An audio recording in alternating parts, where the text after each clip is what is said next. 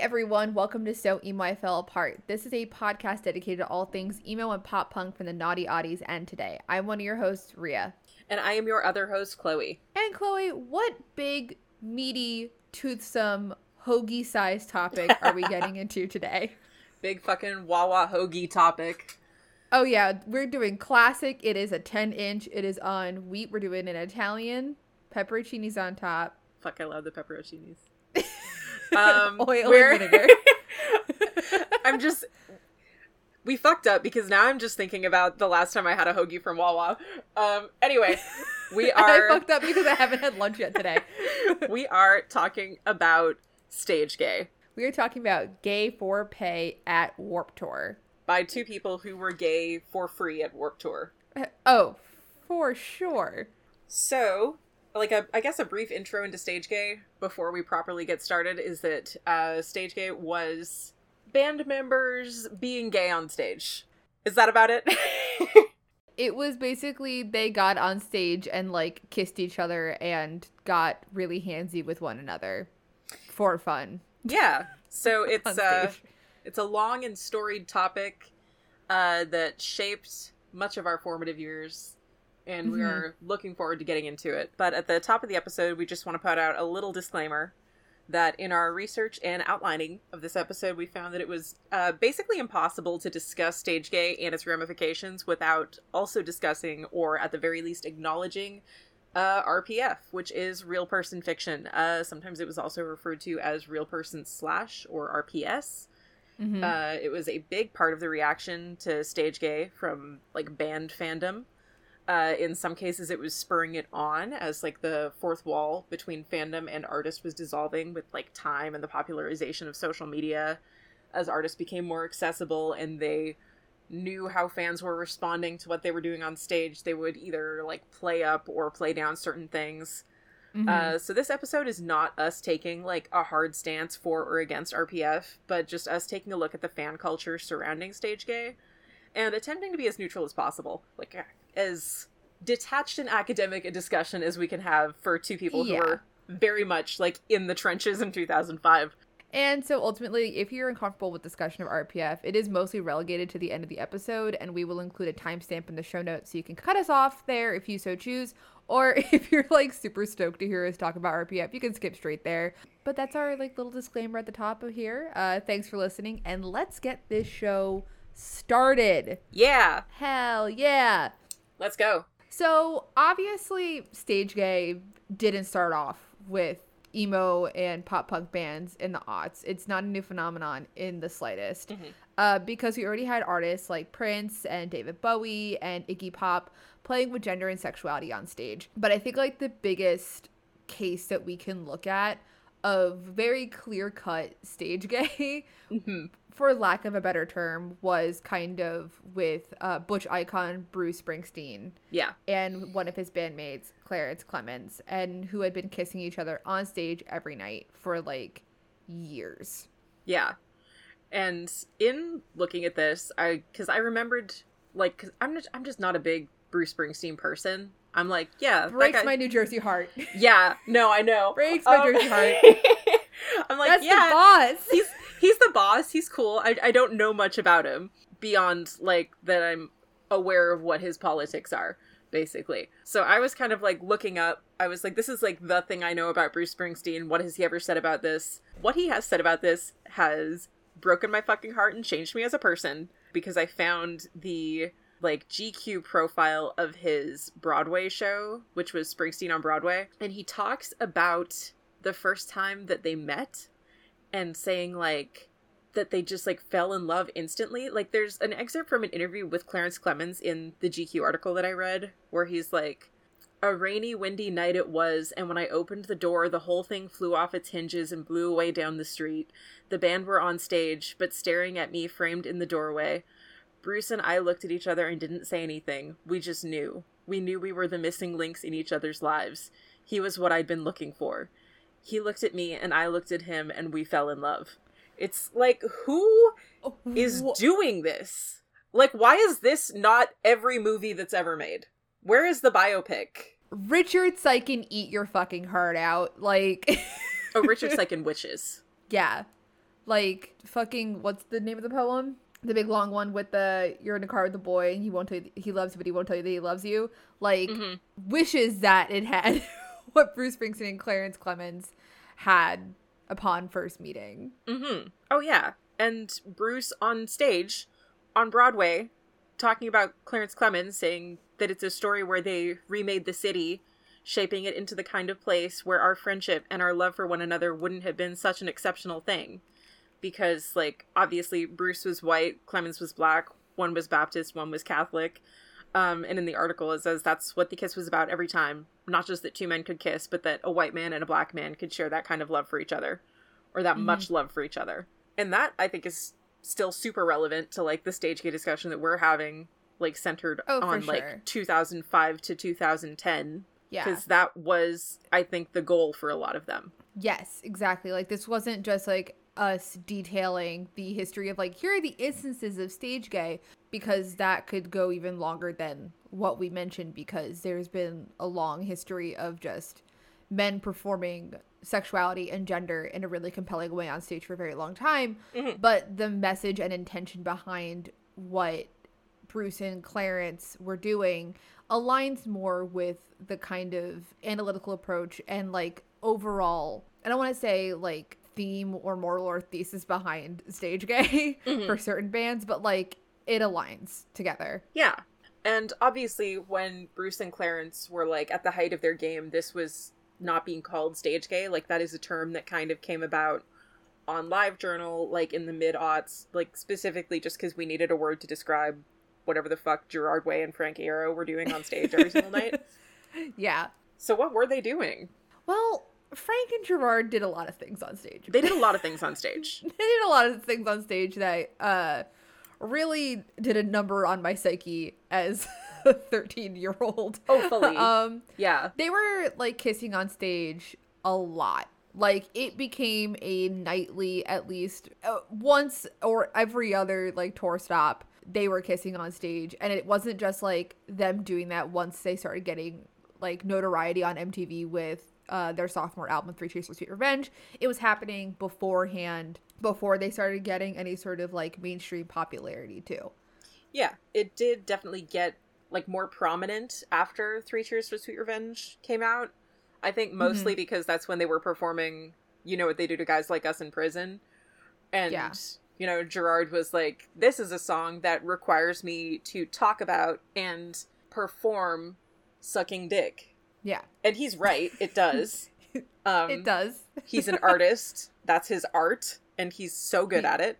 he's a Um, performance artist and Marina Abramović, like fucking eat your heart out. And Frank was so supportive of his art and like loves to participate. Like Frank more than anything else, loves a participation trophy. Yeah, he does. Loves a little ribbon. loves to fling himself bodily all over the fucking place, Mm-hmm.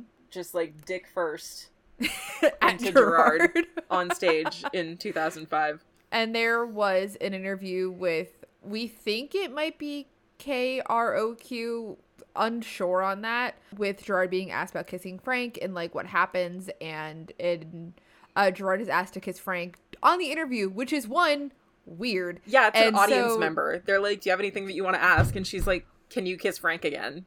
and that is one a, a huge breach of boundaries which is an Mhm. example of you know people uh breaking that fourth wall when they really should have not been breaking the fourth wall Uh-huh. and gerard says hell no that aid and command thing the interviewer says what happened when you kissed frank on saturday and Gerard says, magic, uh, fireworks. I was just getting even with him. And then the interview then replies, I don't think we want to know what he did to you. This was posted in August 2007. So this is about the Project Revolution kiss, uh, which, if you're uh, unaware, we can get into the history of that real quick. In which case, we do know what Frank did to him, which was that he cut his finger on his guitar string and smeared his blood all over Gerard's face. Yeah, and then Gerard responded by like grabbing him by the back of the head and kissing him extremely violently and then pushing him away and continuing to sing afterwards. Yeah. As one does when you get blood smeared on your face. Which like I like even if it wasn't a performance thing or like my best friend doing that to me on stage. We already have like a mutually agreed thing that we're going to do like stage gay on stage. Mhm. Stage gay on stage. Yeah. You know, live now on Broadway. that like I feel like smearing blood on your face is like kind of like don't fucking do that, dude. It is, but it was also like Bloodborne pathogens. this was extremely what band dudes in the 2000s were doing. they were just nasty. Yucky disgusting. They were the grossest people on earth. Also, just like briefly into Project Revolution, this was the tour where it was Linkin Park headlining, and then I think it was My Chem, Mindless Self Indulgence, and I can't remember if there was another band on that tour with them. Probably there was, but like they weren't important to the larger narrative Yeah. of Project so this was the tour where Gerard met his wife Lindsay, who's the bass player for Mindless Self Indulgence. So like in the 2007 summertime, me logging onto LiveJournal every single day to see like, okay, what did Frank and Gerard do at last night's show? Like, let me look at this four pixel wide photo, and then like at the end of the summer, hearing like Gerard got married, and I'm like, cool to who? And they're like to Lindsay, and I'm like to a woman. That's so interesting. Fascinating. Did not expect that one. Good Okay. for him. But but I guess if he had to marry a woman, at least it's Lindsay. Yeah, that's true. Lindsay also, I think, has like on Twitter said that like she most of her significant relationships before Gerard were with women. hmm So that's I don't know. It's a fun thing they have in common. And we will not tolerate any Lindsay Way slander on this pod, for the record. Yeah, I see a lot of it and people being like and like listen, there's a lot of like really fair critiques you can make of Lindsay um and that you should make of Lindsay. But when people Oh, are like, sure. I won't follow people who like Lindsay Way, I'm like, you're one of Gerard's fans though. Like he's quite literally married to her. Do you think he doesn't like her? Like it's just like a- by proxy. yeah. Like I think he probably likes her more than any of us. So Grow up a little bit. yeah. Uh, if- Understand nuance. yeah, if you're gonna say like I will fully unfollow anybody who is like tolerant of her in the slightest bit, but you're like a huge fan of her husband, it's just like, all right, well, clearly there's something going on here, uh, Mhm. where you're willing to criticize everybody except for Gerard. Which, like, listen, I I get it. I've had my faves where I'm like, I don't, I just, I don't want to hear it, but like, y- you have to fucking hear it. I'm so sorry. I'm so sorry. It's just the reality of the situation. Mm-hmm. Um, did they get married before or after the kiss? I think it was after the kiss. I think it was after the kiss. Uh, Yeah. Because, like, it was not too long after that that Frank and Gerard, like, making out on stage kind of wound down. Like, they were Mhm. definitely still, like, very in each other's space. Like, there's that one recording, and I want to say, like, Paris, where they're performing during uh, Danger Days era Mm-hmm. and like Frank is playing guitar on his back on the floor and Gerard is like straddling him. Like they were for sure still doing a lot. Uh they just weren't like kissing anymore. yeah, I feel like there is a boundary that they established, being like, "Hey, we're both married now." Yeah. Like I might serious. fully be imagining this, but I do feel like Gerard said at some point like no, I don't do that anymore because I'm married. Yeah, I I feel like that was a thing that got passed around, or at least like was a rumor thing that he said. yeah. But regardless, after like this, even before Project Rev, like this and like Frank kissing Gerard on stage when they performed "I'm Not Okay" live on Conan are probably the most famous Gerard and Frank kisses. that got Mhm. passed around the most because I feel like we saw the the the clip in um the I'm Not Okay music video, and everyone was like, "Oh my god, this is crazy." Frank Yeah, kissing Gerard on the cheek. he kisses him on the cheek and then after their Conan performance, Frank like full on kisses him on the mouth. Yeah, which is like again, I feel like a lot of people who this is like an overarching thing we're gonna keep getting into over and over again in this Yeah. podcast. That like, I don't think that people who are in their early twenties or their teens now don't realize just how bad and homophobic our society was. At least Western society, like we're talking North American, like of Mhm. United States and Canada, society was during the 2000s. Like sure things are a lot better now and things are still very bad but by and large it was very bad Yeah, there are some ways that it's better and the there's some ways that I definitely think it's a little bit worse, but like mm-hmm. in 2003 in America, there were still places where, and maybe there still are. I honestly don't know that much about America, but like by and large, in 2003, like gay sex was illegal in the states. Uh, same-sex yeah. marriage was still not legal. It was still like two years away from being legalized in Canada. You yeah. did not see two men kissing on TV a whole lot. So and hold on, I'm gonna gonna Google something real fast. Are you googling whether or not they ever showed guys kissing on Will and Grace? Because I can't remember if they did. no, it's like Frank and Gerard were doing this before Brokeback Mountain even came out. Like Brokeback Mountain was a landmark film to oh, come fuck. out about like men loving each other and kissing and it being like Oscar worthy rather than being like taboo snuff film or like yeah. an indie film that never gained any traction until later on yeah. in life or in its career or whatever. So like this was a big fucking deal. Yeah. And very scandalous and deeply a political statement more than anything else. 100%. At this time. Mm-hmm. So doing like kissing each other full on the mouth on Conan, big fucking deal. Yeah. Like that had reach, that had an audience. And like mm-hmm. I don't know, like surely there were examples of this before. And like i don't know. I mentioned will and grace. There were shows before will and grace that had gay men on them. Like queer as folk had already existed. Oh yeah. We had like the l word eventually. Yeah. But when i'm thinking about stuff that existed in my lifetime that i had access to as a teenager like especially a teenager in catholic school like the stuff that i had access to there just wasn't that much i wouldn't have known where to go looking for it no not at all so seeing this was like huge. Yeah, like I was looking for it in fandom and in fan fiction for properties that I already enjoyed. Yeah, because exactly. you know, I didn't have like Steven Universe growing up. no, to introduce like, that to me like as a young kid, you know, and yeah.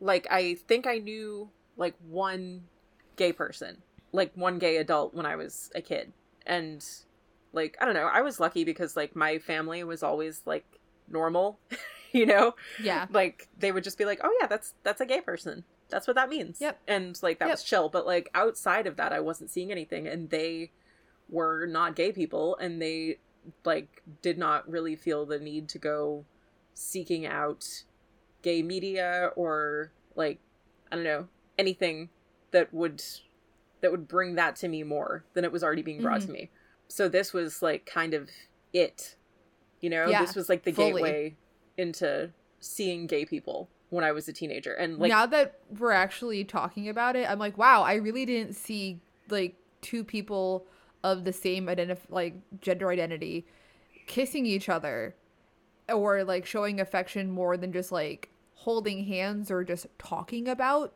having relationships with um like having queer relationships unless it really was Bandom and it was mm-hmm. stage gay, which is crazy to think about. yeah. shit. Yeah, completely. Damn. Um Yeah, so like Gerard and Frank were like really doing the damn thing.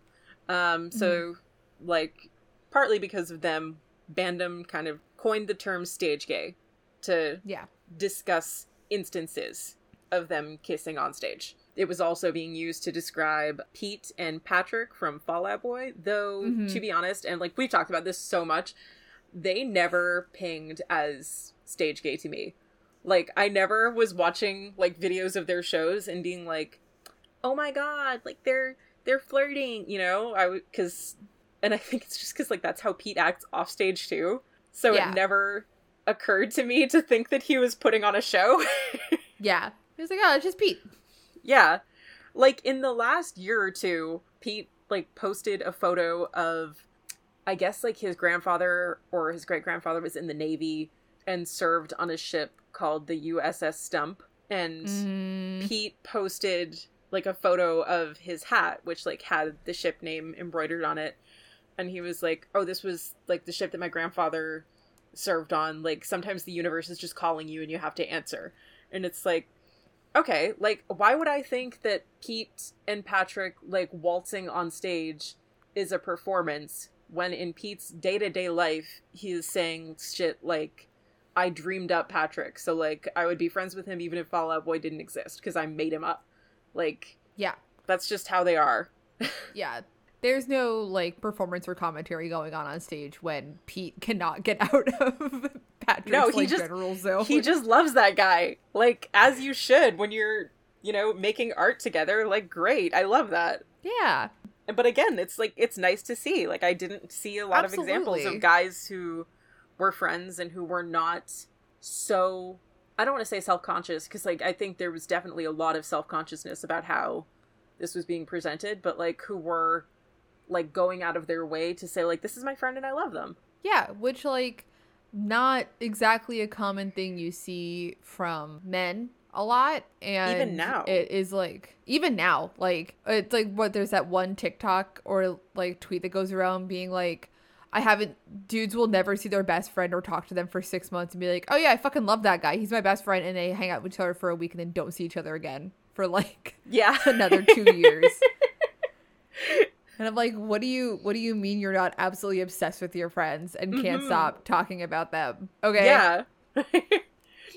Though I do think it's nice that they have I mean, not all men have this ability, but like that some of them do have this ability to go a long time without seeing each other and just pick up. hmm I personally love to be in constant contact. Yeah, but also like it's nice to have dudes who like like you were saying so obsessed with each other and were very happy to loudly proclaim that whenever they could without mm-hmm. fear of it being perceived as like gay Yeah. gay in the derogatory way Yeah. because it was the 2000s because they quite explicitly were not like they were being called gay in a derogatory way and they were like very clearly not taking that as the insult that it was intended to be. Not in the slightest. Uh, we do have to give an honorable mention for the stage gay antics of Gabe Saporta William Beckett and Travis McCoy. Gabe Saporta from Cobra Starship in Midtown, William Beckett from the Academy Is, and Travis McCoy from Gym Class Heroes because they did some shit on stage together on, I think, Warped Tour like 06, I want to say, or 07. There is a lot, like, there's a, a very distinct image I remember of like Travis standing behind William and William leaning into like Travis' back and Travis almost like palming William through his jeans. Oh yeah. Like like Travis has big hands, so he's got like his thumb on William's hip and then like the span of his hand is going to like where his belly button would be, I guess. Like he it's it's a lot.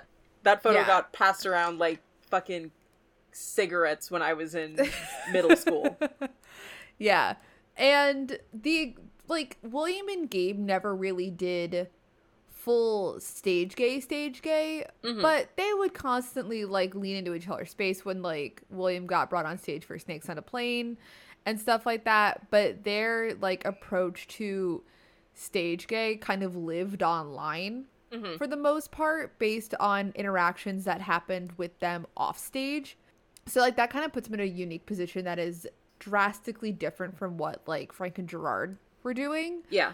and like I can go on a whole like quick history of Gabillion, but we like we truly do not have time for that. But I feel like the most truncated way it's like Gabe and William are obsessed with each other.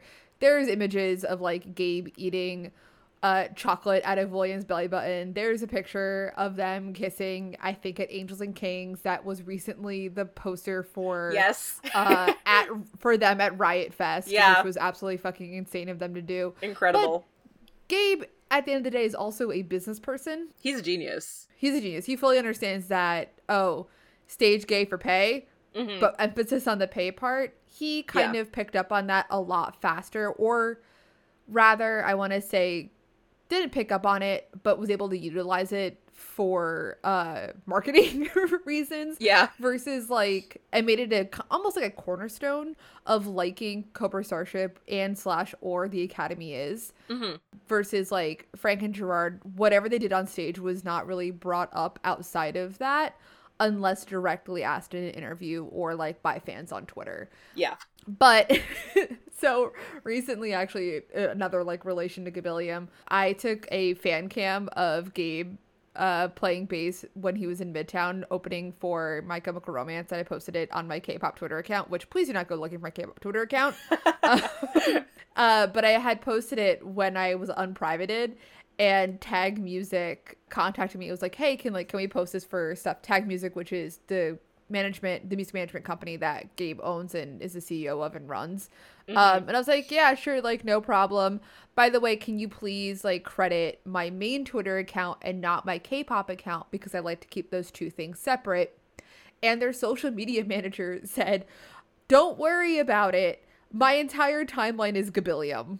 So even in like the day-to-day operations of Tag Music, Gabe is so aware of Gabilliam. We were Like, sitting on your sofa in absolute hysterics. Like, because we were like, this intern just called him Mr. Saporta and then said that their entire timeline is Gabilliam. Like, that's your boss, though. That's your boss. You're seeing people like write tweets about those two? The man who pays you? like, My god. I don't know. I mean, I guess it's kind of what you sign up for, but if I was, you know, getting up every day and opening my phone and seeing photos of my boss from like 10 years ago making out with some guy, I would be like, that's my boss, though. Like guys, Like- stop. I see him at the office every day. Like, he has to tell me, he has to tell me what to do. Like What am I gonna do? come no. I can't look at like Excel spreadsheets like all this. Mhm. Um, and also we're going to eventually get into Ryden because like we do have to get into the Ryan and Brendon of it all in Panic at the Disco in terms of stage gay. Mhm. But that they are a direct like not I want to say like direct opposite, but a very different approach to stage gay than what Frank and Gerard are doing. So we're gonna get back to Frank and Gerard because they are kind of like the blueprint for stage gay and emo. yeah. So there's been like finally people who grew up with Bandom, either they were like teenagers to like their mid 20s, uh, are now have grown up enough that they could have the skills and resources to write uh, academic discussions about emo sexuality, queerness, gender, and stage gay, which we didn't really have access to in an academic, proper like academic journal way. There are people like writing about it properly, like true meta essays on LiveJournal, but like this time it has Chicago footnotes. Yeah, exactly. So we can now both bust out our degrees. Yeah. a little Like bit when- now. the when people asked me um i majored in gender studies that is what my uh, bachelor of arts is in um, and when people would say to me what are you going to do with that when you graduate? I would say uh, either i'm going to work at a coffee shop. I mean that was the only thing i said. I said i'm gonna i'm gonna work at a coffee shop and i do. So i have fulfilled my life's purpose. Now i can do the second thing that i could possibly do with a gender studies degree which is talk about performative queerness in emo bands of the 2000s Like Um, this, this has everything in your life has been leading up to this very specific podcast. It has. Uh, yeah, so we did find like a few academic articles um, that were published uh, fairly recently. My favorite one that I ended up finding was Bandom Ate My Face, uh, which was published in 2014 by Ross Hagen. Um, shout out to Marn for using her own academic resources to find me access to this article so that I could read it without having to pay $50. Yeah, because we I found the link to it last night when we were doing research, and I was like, "Well, fuck, I don't want to pay for this, but thanks for keeping your bibliography public." And I just like scrolled through the bibliography. Yeah. So- uh, my university login sadly does not work anymore. Uh, they figured out that I'm not paying tuition anymore, and they were like, "You can't read." Yeah, I know. I my JSTOR access has been long revoked at Yeah. this point. I can't even use my like old college ID anymore. They're like, "You don't look like this anymore." It's bullshit. This I think that if you have ever set foot in an academic institution, you know, not even set foot, if you have ever logged into an academic institution to take any kind of class, if you've ever even looked at their admissions portal, if you've ever even looked at their fucking website, you should be given free and unrestricted access to JSTOR. If you've ever even thought about it, you know what? Everyone. I'm not even going to limit it to people who've thought about college. Everybody. To be fair, JSTOR now has a policy that they started during the initial COVID 19 lockdown that you get access to, like, I think 200 free articles a year Okay. if you're not a student. So, but this article was not on JSTOR. no, it wasn't. That's why we needed to pull out, um, we needed to pull some strings, Yeah. call in some people. Uh huh. Yeah. So Anyway, the- what is this article that we're talking about? That's the one that we found, and it is talking about uh Bandom and Stage Gay and Mhm. like fans and how they were relating to Bandom and wow, I said Bandom weird there. Fans and how they were relating to Bandom and how they were relating to these band members. Um, Mhm. so here's a quote that I liked from kind of the beginning of that article. Music fan discourse dating back to the 19th century emphasizes the feeling of connection or that one knows the star intimately through performances and more recently, televised interviews and other public appearances. In Bandom, this feeling was amplified by the sheer amount of personal material that these musicians posted online. It was often possible to follow their activity on Twitter much as one would a personal friend, leading to a survey respondent to dub Bandom the fandom of immediacy. Another respondent described this constant influx of new canon as one of her favorite aspects of Bandom. Although the availability of personal information is not unique to Bandom, the amount of material and interaction with the musicians was unprecedented.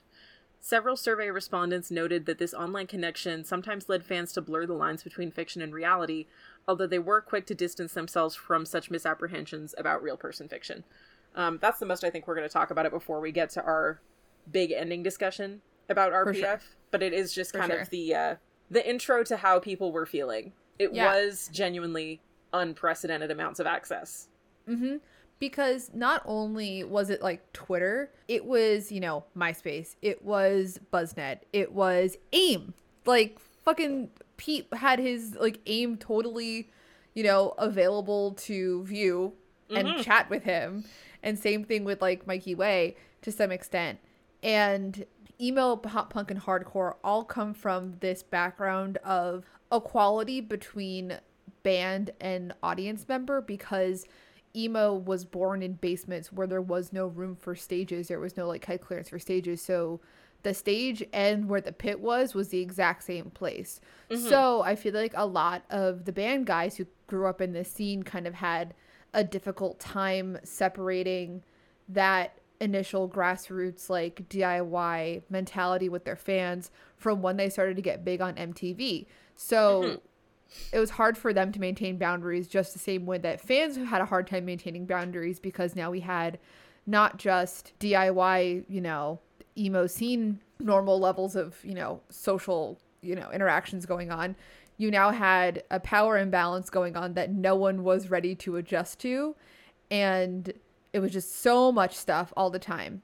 Mm-hmm. Like every single day. Like that's also like fully that quote of the constant influx of new canon is why I got into fandom and why I continue my main fandoms like follow real people because I like having something new to look at every single day. Mm-hmm. It tickles the ADHD in the brain.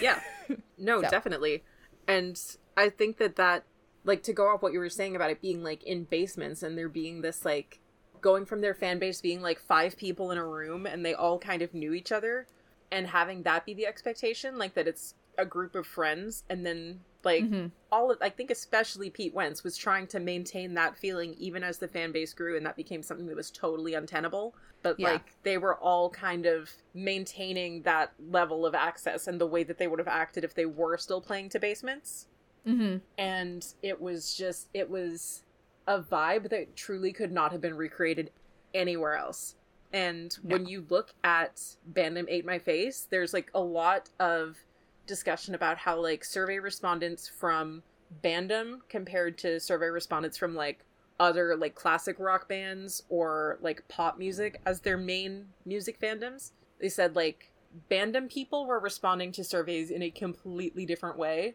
and they were Mhm. interacting with the music in a completely different way than any other music fans were, Mm-hmm. which makes perfect sense because it was a totally different scene. because like again with like pop music and classic rock there was still that level of you know distance between and also not just to mention like the fact that like social media and stuff but if you're looking at pop stars that were also really big during the early 2000s like i immediately think of lady gaga Mhm. and her fans still when these pop stars and the bands got big there was an understanding that like oh we're celebrities now that didn't really cross the minds of bandom bands Yeah. until much later on in their careers. hmm Oh yeah, when they figured out like, hey, this is not sustainable for us as like individual humans to be carrying this much like weight of expectation on our backs mm-hmm. because like you you cannot maintain the same relationship with a million fans that you're maintaining with five fans. It's not possible. No.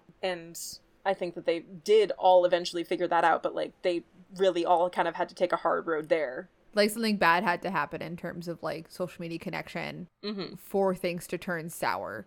Yeah. So um, I think the by the other... time. Hmm. Oh, you, you keep going. Oh, I was gonna say like by the time that like I was old enough to start going to shows in my fandom experience like wasn't just living online with at least what is considered the holy trinity of emo mm-hmm. Fall Out Boy, Panic at the Disco, My Chemical Romance. They had pretty much like shut down that kind of connection with fans mm-hmm. that was living on like LiveJournal and um, Instant Messenger that was present in newer bands still, but like by the time 2008 rolled around, it was like we're lucky to get a tweet or a blog entry. Yeah, yeah, no, definitely. And like Pete still had kind of his secret blog spot, I think, like up until Folie à Deux was put out, but then after that it was kind of gone. Yeah, which is a bummer. I mm-hmm. miss like blog posts. Yeah, me for too. sure. Um, so one of the articles that we found was Bandom Ate My Face. The other article that I found that was interesting was um, Is Stage Gay Queer Baiting? Which was mm. published in 2021. Um, I'm gonna say the short answer is no, because yeah real people cannot do queer bait but it is kind of calling back to the discussions that they were having in 2007 on LiveJournal about stage gay.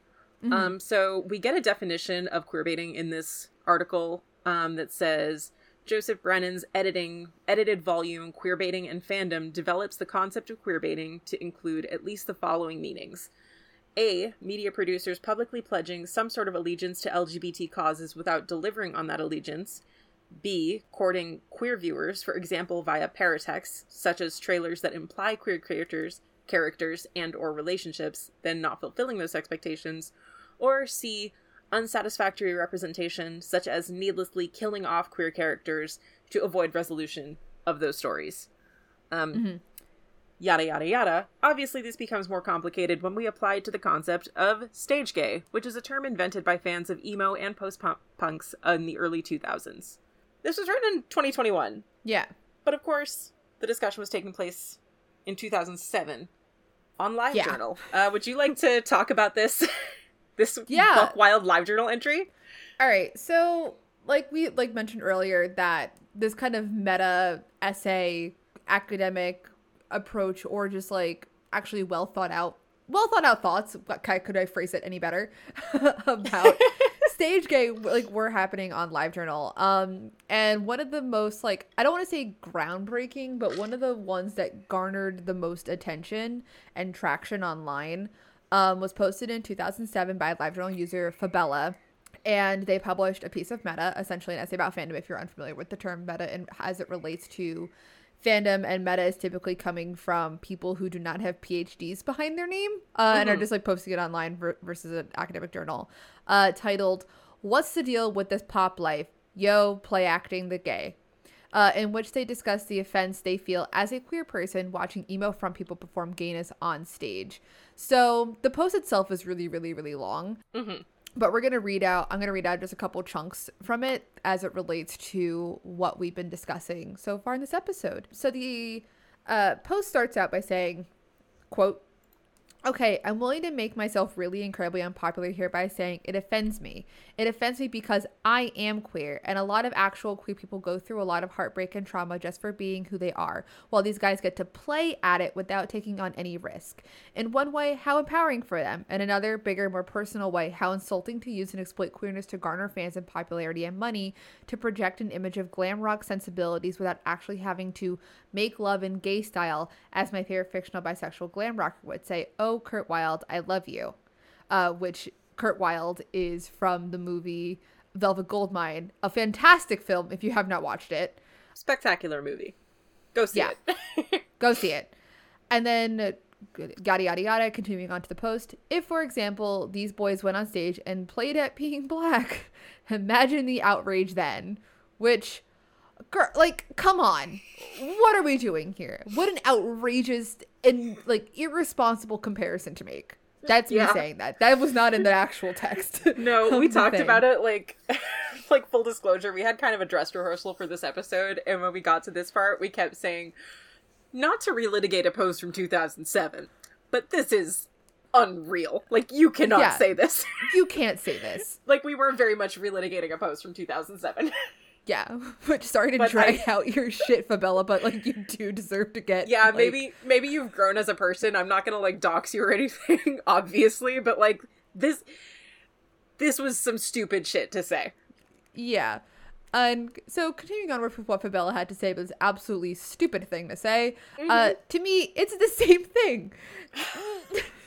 Again, it's like performing blackface. Awful. Uh for them to say this.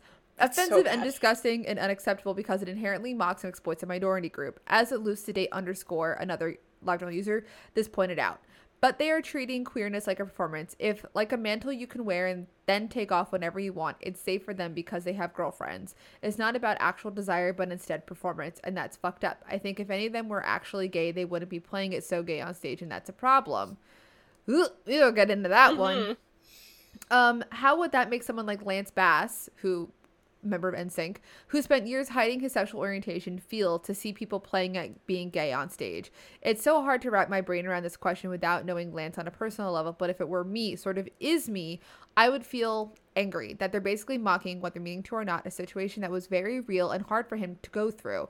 Jealous that they can get away with it and angry that they can get away with it because they're straight. A gay man can't or is made to feel like he can't be gay in a boy band on stage, but straight men can. And that says something about our society. That it's okay for straight men to play at being gay as long as they have relationships with girls and aren't actually gay.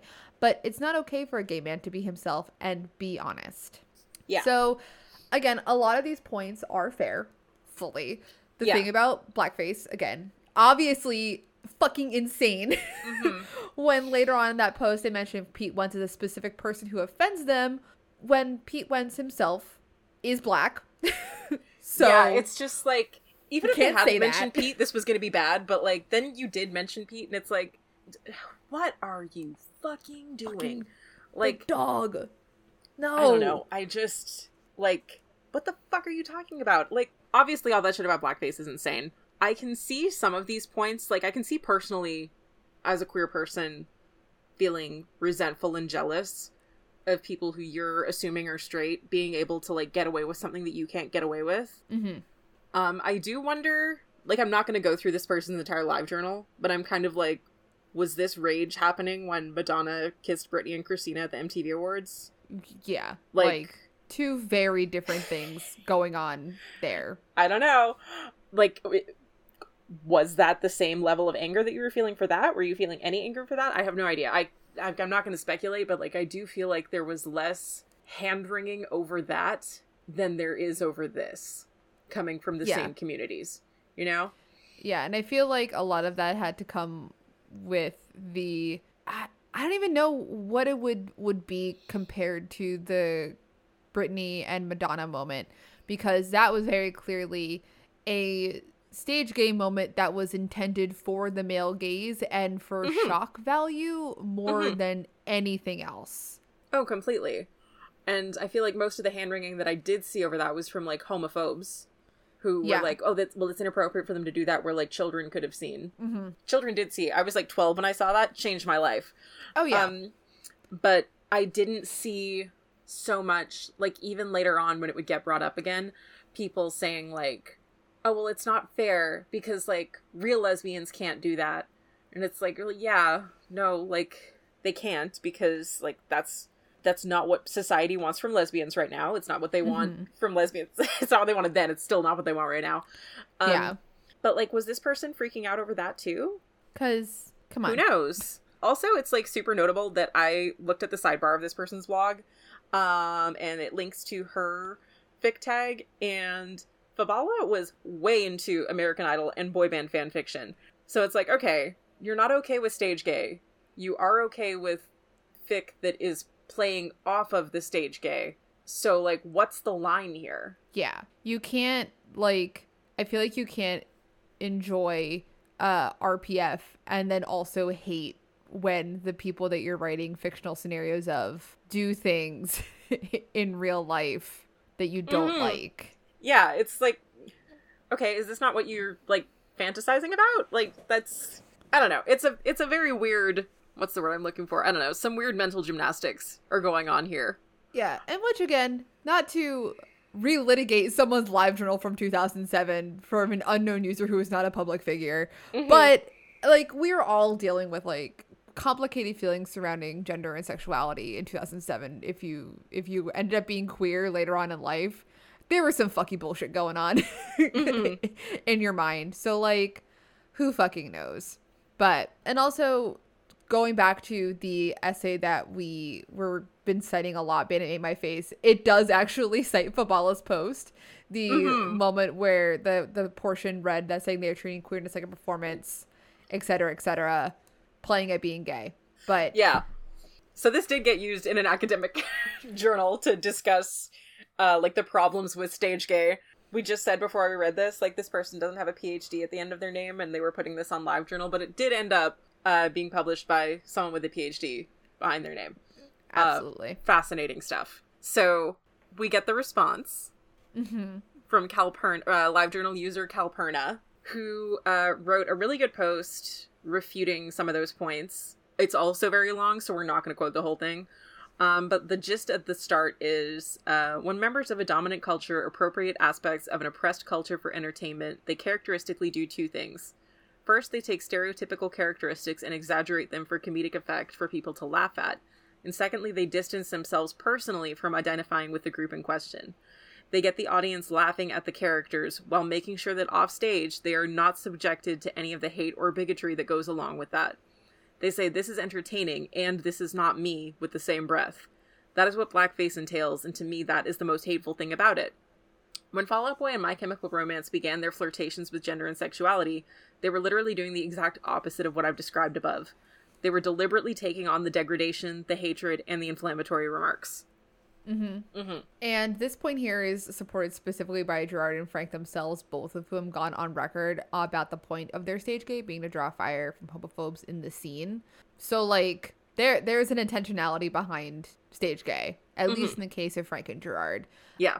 For the other people who were like flirting with doing stage gay or kind of incorporated aspects of it into their, you know, public facing personas, I don't think any of them were ever angry to be perceived as anything but straight. I can't properly think of a case of any band member who did stage gay being like, actually, um, how dare you call me gay? like, yeah, like they knew the score.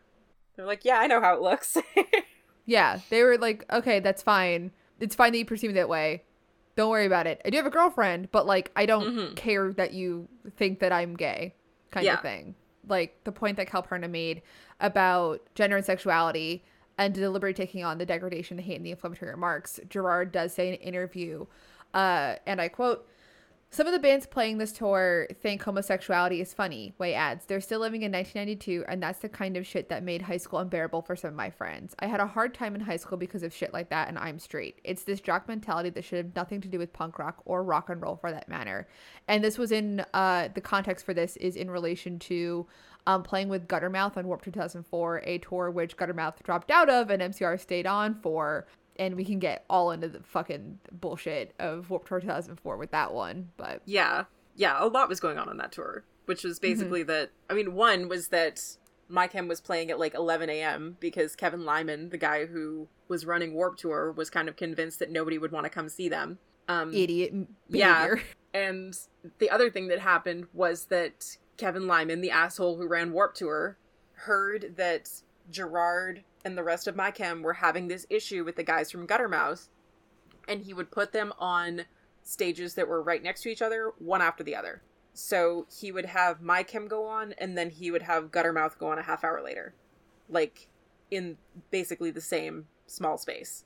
And also, like Guttermouth was encouraging their like fans to say mean and awful derogatory things towards My Chemical Romance fans and specifically calling like Gerard slurs on stage. Oh yeah. And Kevin Lyman was like, "Oh, all bad press is good press and if I have two bands feuding, that means more people will stay and like care about what's going on." Mm-hmm. Yeah. Guttermouth also, like, less famously now, I guess, had problems with, like, a lot of the other bands on that tour. Like, they were on tour with, like, NOFX and Anti Flag, and every day they were complaining that they were like, everyone here is so political. Like, they all hate George Bush, and they won't stop talking about wanting to vote. And it's like, I. You may have picked the wrong music scene to be a part of, but, like, punk music is political, dude. Like, you're not going to find an art form has that been. isn't, but punk specifically is, like, about it. And you can't go on tour with the band called Anti Flag and expect it to not be political. You idiots. like, you genuinely just cannot be that stupid. You can't. no. that article is from Rock Sound and it ends with Gerard saying, you know, when you're in a studio recording albums, you lose your voice, you forget what it's like to play live or be called the F slur until you get called one by a 40 year old loser in a punk band that's going nowhere. They did fucking go nowhere. When was the last time you heard of Guttermouth? Probably today. Probably in relation to My Chemical Romance more often Yeah. than not now. Probably right the fuck now. Which who's to say who just went on a reunion tour that sold out stadiums across the world and what is Guttermouth doing? Um I don't know. jobless. Yeah. Flops.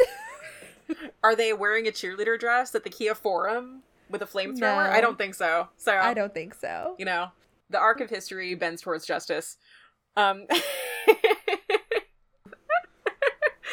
go back to Yes. our uh to Calpurnia and their live journal post where they continue Bestie on Calpurnia. to say bestie Calpurnia uh to say all of this means that no matter what is going on in their personal lives, no matter who they're sleeping with or what their sexual identity may be, the members of these two bands have chosen to say, whether or not I'm gay, I want you to treat me like I am, and I'm going to push you to wonder if I am, and I'm not going to back away from that if I get shit for it.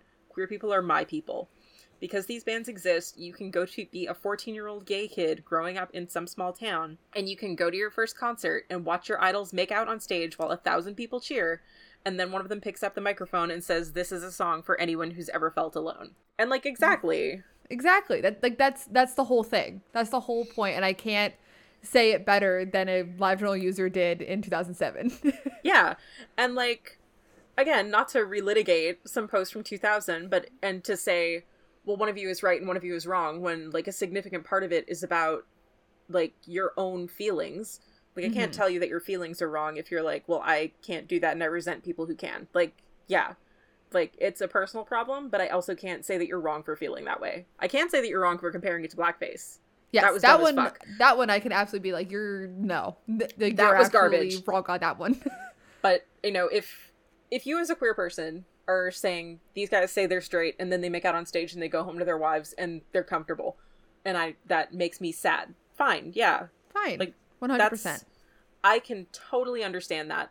But I mean, it also That's that's so surface level of it. it is because it's like it's not like they have done that and not permanently changed everyone's perception of them. Mm-hmm. You know, like most people watching that are now probably going to assume that people who are kissing boys are doing it because they like kissing boys. You know, Yeah, it's going to change how they're seen.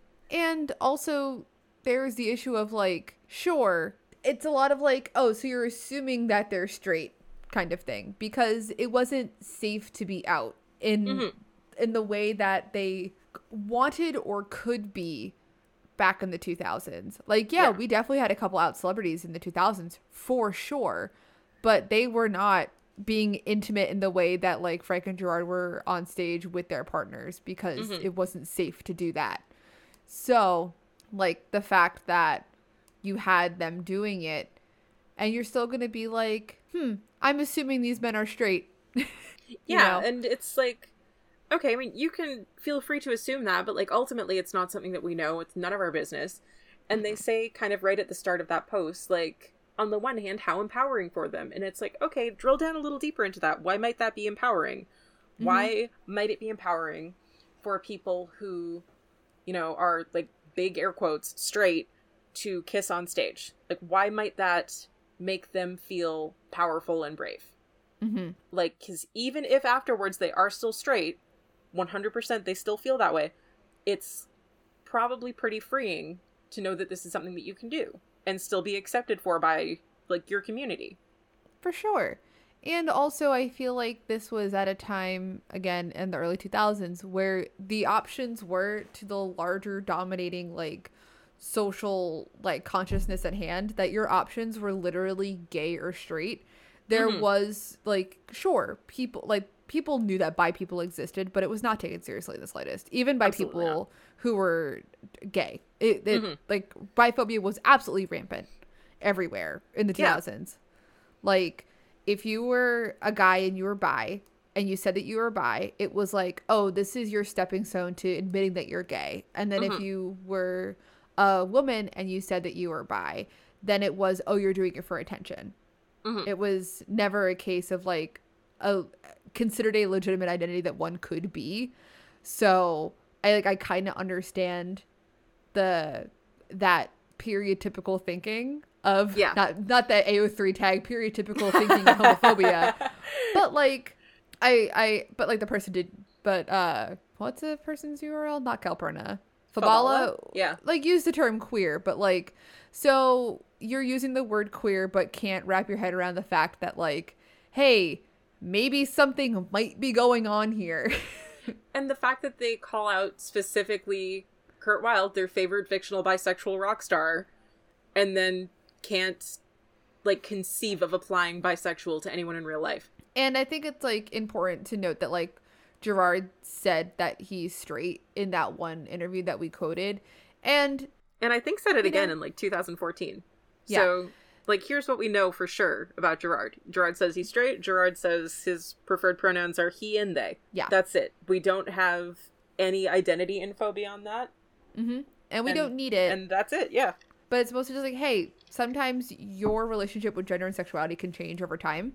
Mm-hmm. And very clearly, like, Gerard's has. And who's to say any other person in the scene, if their sexuality, you know, changed over time.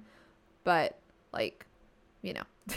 yeah it is interesting i think that you brought up like the period typical biphobia because when this thing between fabala and calpurnia like it spun out quite a bit and ended up getting a write-up on uh fandom wank which was like the hobby drama of the 2000s live journal scene.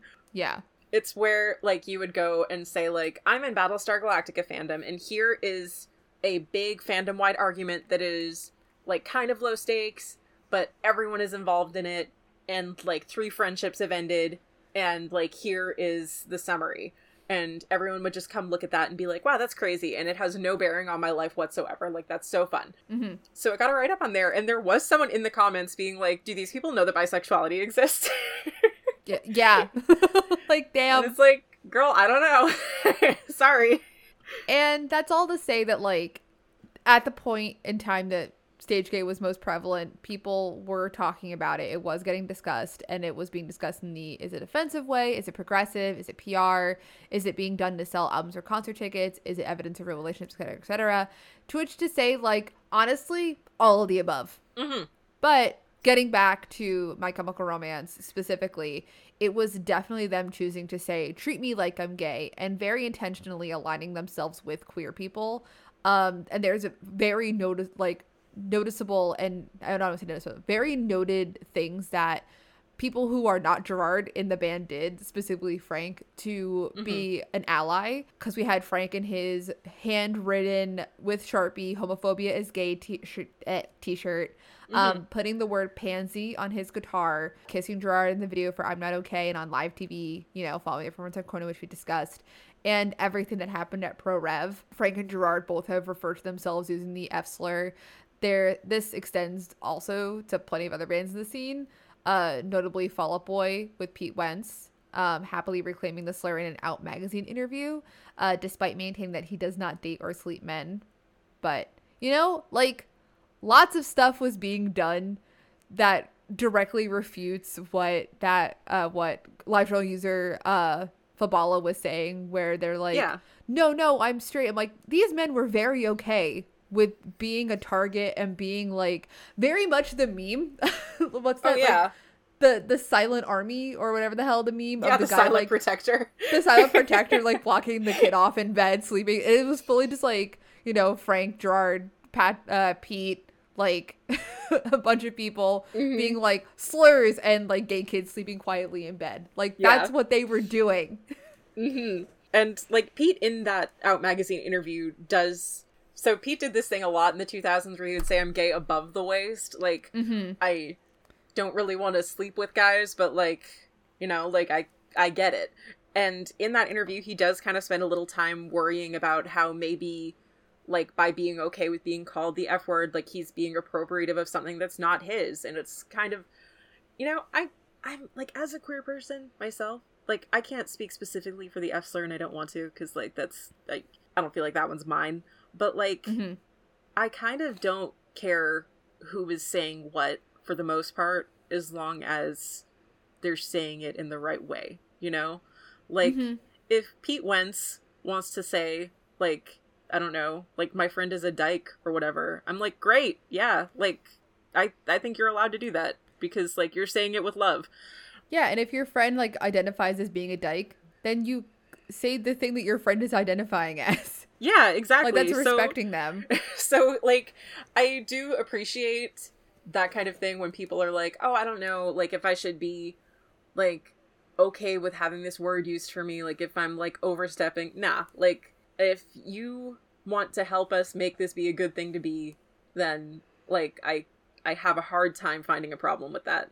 hmm Anything that takes tools of oppression away from the dominant social class and we can turn it to our own thing, I am all in favor of. Yeah, like I don't know, I like it. Um, mm-hmm. and I know that there's lots of people who don't. That's you know that's, that's totally fine. Cool for you too. Everyone use what they like for themselves. I do like how this article ends, which is like maybe it's time for a little fuck you of our own, at least to the idea that a guy can't be a good queer role model unless he actually has sex with men. Wentz could be the world's best spokesman to a generation of kids who grew up with gay straight alliances but haven't all made the leap to full acceptance. No matter how much older or famous he's gotten, he hasn't stopped speaking their language, and he certainly isn't going to shut up anytime soon. And fully, that last line was talking about Ria T. I was in the, the, Gay Straight Alliance and I had not made the leap to full acceptance, but boy, did I love watching dudes kiss each other on stage when I was a teenager. Mm-hmm. Oh, yeah. Mm-hmm. It was, was like, fully. Hmm, why is this so compelling? Why does this feel safe? Why does this feel good? genuinely like the this better not awaken anything in me thing from community except i didn't even realize there was something to be awakened. Like that Fully. never was a possibility. I was just like oh yeah. This is nice. How come? Better not hmm. think about it. Um no, i won't think about this until i'm about to go to college. Yeah. But like that is the point to me that like why do we all have to know for sure why do you have to disclose yes i do have sex with men and here's how for us to all be okay with you kissing men on stage or to be okay with you not even like using slurs, but just being okay with being called them, you mm-hmm. know? Because like, it's ultimately a like I'm confident enough in myself that this doesn't this doesn't hurt me because it's not a bad thing to be yeah. Know, gay. And it's I can get it because there's this very if I'm not 100% sure that you are on my side, then how do I know that you're not I don't know, secretly against me? For sure. You know, and when you are living your whole life in defensive mode, like a lot of queer people were in the 2000s, mm-hmm. then like I can completely understand that mindset. But I do think that that's something that you have to work your way out of because we don't get to liberation unless we're okay with everyone just fucking around. Mm-hmm. And like that's it. You have to be yeah. able to fuck around with your you gender, with your sexuality. You have to fuck around and find out, and you need to give the space to do so. Exactly. Like you have to. It has to be okay. Yeah. You have to be okay with people that you don't like fucking around. You have mm-hmm. to be okay with, you know, all of that shit. But when we were in like 2007, and, you know, Prop 8 was in the news, which was the uh, proposition in California, which was like either, it was basically to legitimize same sex marriage in the state of California. And that was like getting overturned, and it was like constantly in contention. And I was going to school in my legalized gay shirt from American Apparel. Mm-hmm. And, you know, Fall Out Boy is releasing a song called Gay is Not a Synonym for Shitty. And that summer, I'm seeing Frank and Gerard making out on stage, even though they're getting bottles thrown at them, and talking about how their gay fans are, like, so brave for turning up to shows. Like, yeah, that you're queer icons. It does not matter to me at this point what you're doing in your personal life because you've been putting in the fucking work for me. Mm-hmm. Like ultimate allyship. Like if you want to be an ally, you better kiss a dude on stage and get a bottle thrown at you. Yeah, exactly. then you can you can call me whatever you want if you've done that, okay? yeah. That's how you get the pass. hmm And that's all to say that like Frank and Gerard, and to some extent Pete Wentz and uh, Patrick, it was revolutionary. It was like stage gay was a political statement. It was a solace for a lot of gay teens. It yeah, it was titillating and yeah, it was a little bit taboo, but that's what made it exciting and also what made it safe hmm for everyone. And it Yeah. gave people a security blanket and a key to figuring out who they were or who they were not. And ultimately, like, yeah, it led to a lot of things when it came to like boundaries being crossed, its relationship with RPF, but like dis- distancing itself from what people did with stage gay, it ultimately like was a tool of revolution not to mm-hmm. like put such a serious like emphasis on it but like stage gay was a big deal Yeah, no, it was. And I think that now would be a good time to take a moment to talk a little more specifically about Project Revolution and how that summer was fucking nuts and why it was so nuts. Yes we got into it a little bit we we, was- we danced around you know the specific moment where frank smeared blood on gerard and gerard made out with him and then gerard got married but Yeah. Um, but why was that summer so fucking crazy? because of Mikey goddamn way. Because of Mikey fucking way. And this is our perfect moment to have our our um per Our Mikey episode Way hate moment. Our boop, boop, boop, boop, boop, boop, Mikey way hate moment. I do have to disclaim that I'm wearing my Mikey fucking way t-shirt right now. Um, but uh, God, And- I, am literally like that that fucking Steam review where they're like zero out of five thumbs down. I hate this game. Ignore my time played, and it's like a thousand hours in game. Like, And again, to reiterate to our listeners, Chloe and I do have matching Mikey way tattoos. yeah, we we do. We sure we do. do. it's so fucking stupid. We contain multitudes. There's nuance and layers. We're like onions Mhm. and ogres. Exactly. Uh, Mikey Way was not at Warped Tour. Was not. Yeah, he was. Mikey Way was at Warped Tour. famously was at Warped Tour. Famously, Mikey he was Way- a Warped Tour. Mikey Way was not at Project Revolution in 2007. Uh, he got married that year, and he was taking some time off. and he got married to uh, I forget what her maiden name is, but Alicia, Simmons. who was in from first to last. They had gotten married that summer, or like a little bit beforehand. Alicia Simmons was not in fucking From First to Last. No, what was she in then? She What played bass from first to last, like very briefly. You're lying to me. I'm. How do you not know this? Stop it. Go look it up right now. Google that shit. Alicia Simmons was in from first to last. She briefly played bass. That's why she was friends I'm with fucking Sonny Moore. and eventually became friends with like that entire group that we talked about. Okay, well, I knew that she was a guitar tech. I didn't know that she had filled in on stage for their bass Yes. player. Okay, yeah, no, she did that multiple times over. The fact that Gerard and Mikey both married bass players. That something You guys the way have a disease. um, did you know that um, the person who wrote Bandom Ate My Face also a bass player? Hmm. There's something in the fucking in the in a fucking bass. There's something in the water for bass players. Um. Anyway, Mikey Mikey. had gotten married, was taking the summer off, and uh, their friend Matt Cortez was filling in on guitar. And it is my firm belief that if Mikey had been on Project Revolution, the uh, the blood smearing and then following kiss would not have happened. And then, like a week later, when Gerard and Frank had a fucking fist fight on stage, also would not have happened. No, because Mikey Way is basically the original form of the Kellogg's graham cracker to Frank and Gerard.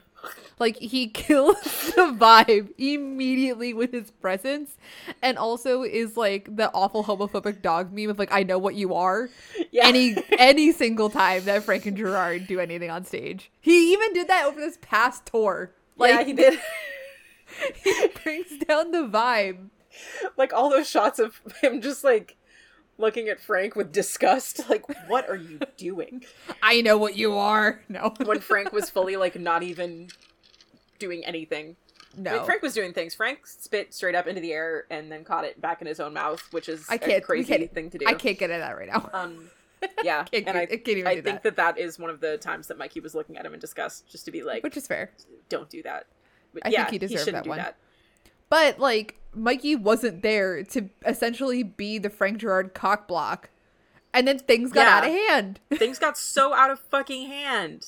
Can you imagine being Mikey? And so, like, Frank has said that, like, he was emailing Mikey constantly on that tour because he was like, I miss him. So I email him, like, every day.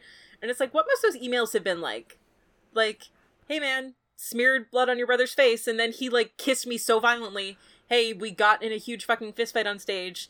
Uh, hey, Gerard got married today. Like, just what? His inbox must have been shambles.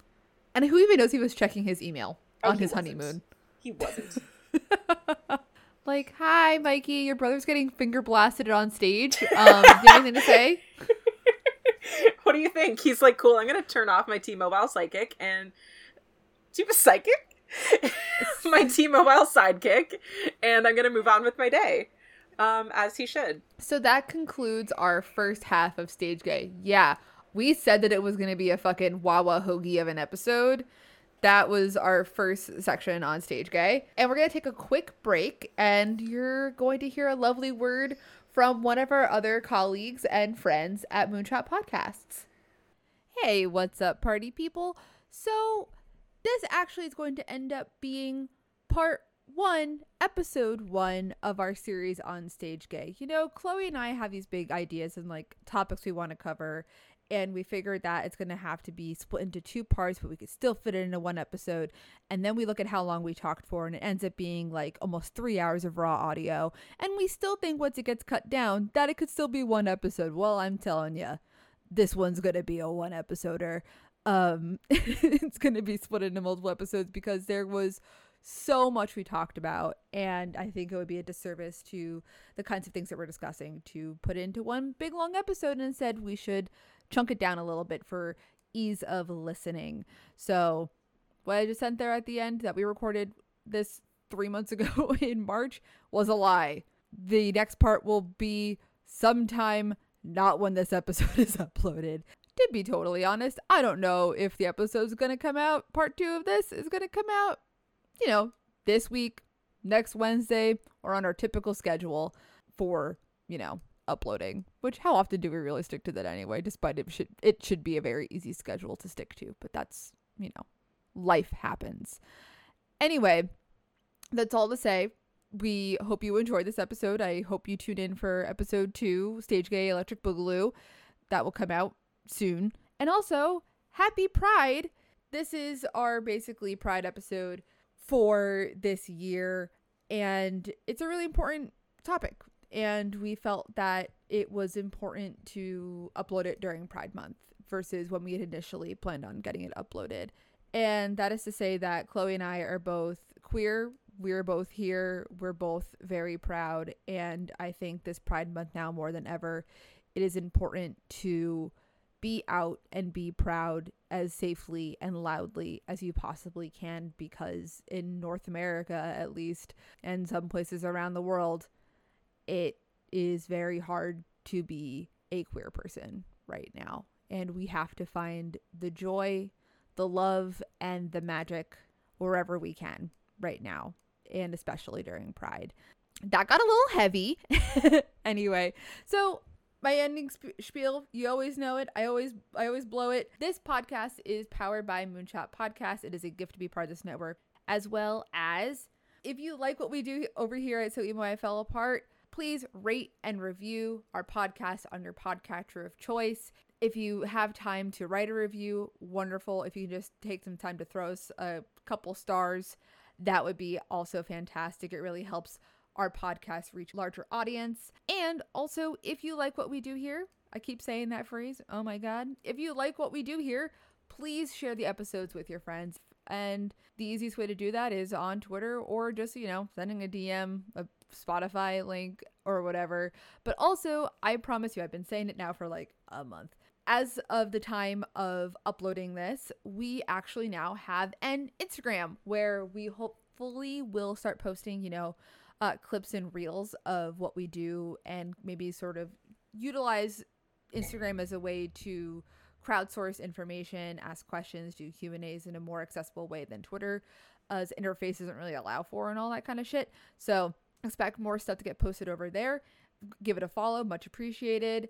Um, I'll post it on the Twitter. It's probably gonna be at so emo pod on Instagram, depending on what's taken. I love that I'm rambling on about this and saying that I promised that the account was gonna be up there by the time I upload this, and I haven't made the account yet. That's the kind of professionalism that you come here and expect it. So we might fall apart. oh God. So yeah, the the huge. Follow us on Twitter at so emo pod. Share our shit give us some reviews, throw us a like, throw us a bone. Um, it's always appreciated. And you're still going to hear a word from one of our colleagues over at Moonshot Podcast. You should give all of our friends over there a listen to their pods. They do great work over there. Um, I'm going to shut up now and go. So thank you so much for listening. Happy Pride. See you for Stage Gay Part 2 Electric Boogaloo on the whenever. Kung Fu grip. Kung Fu grip. As So, you can see, I had to use my uh, judo on Gerard. yeah, I see that Gerard's actually gone to pieces here during this interview. Sometimes it happens. I just Well, got so emo, I fell apart. That's what actually happened. You got that sad? That's Last time on Dragon Ball Z. Turtle and I are going out to dinner. You two better behave while we're gone. And most importantly, no improv. If I hear any yes and, you're getting the back of this hand. Well, Vince, it looks like we've got the Kame house all to ourselves. Yeah, we do, Aaron, and you know what that means. It's time to throw a banger of a podcast.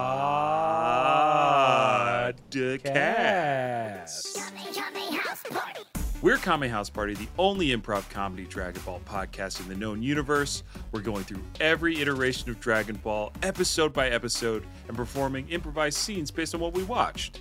And you don't have to be a Dragon Ball superfan to enjoy the podcast, because each week we do a one minute roundup to catch everyone up so you can enjoy the latest and greatest episode. Yes, and what the shell is going on? They're doing improv all over the Kame house. They even put on flannel shirts. We're Kame House Party, part of the Moonshot Network, with new episodes every Tuesday, wherever you get your podcasts. Don't close out a promo while I'm yelling at you. Finn,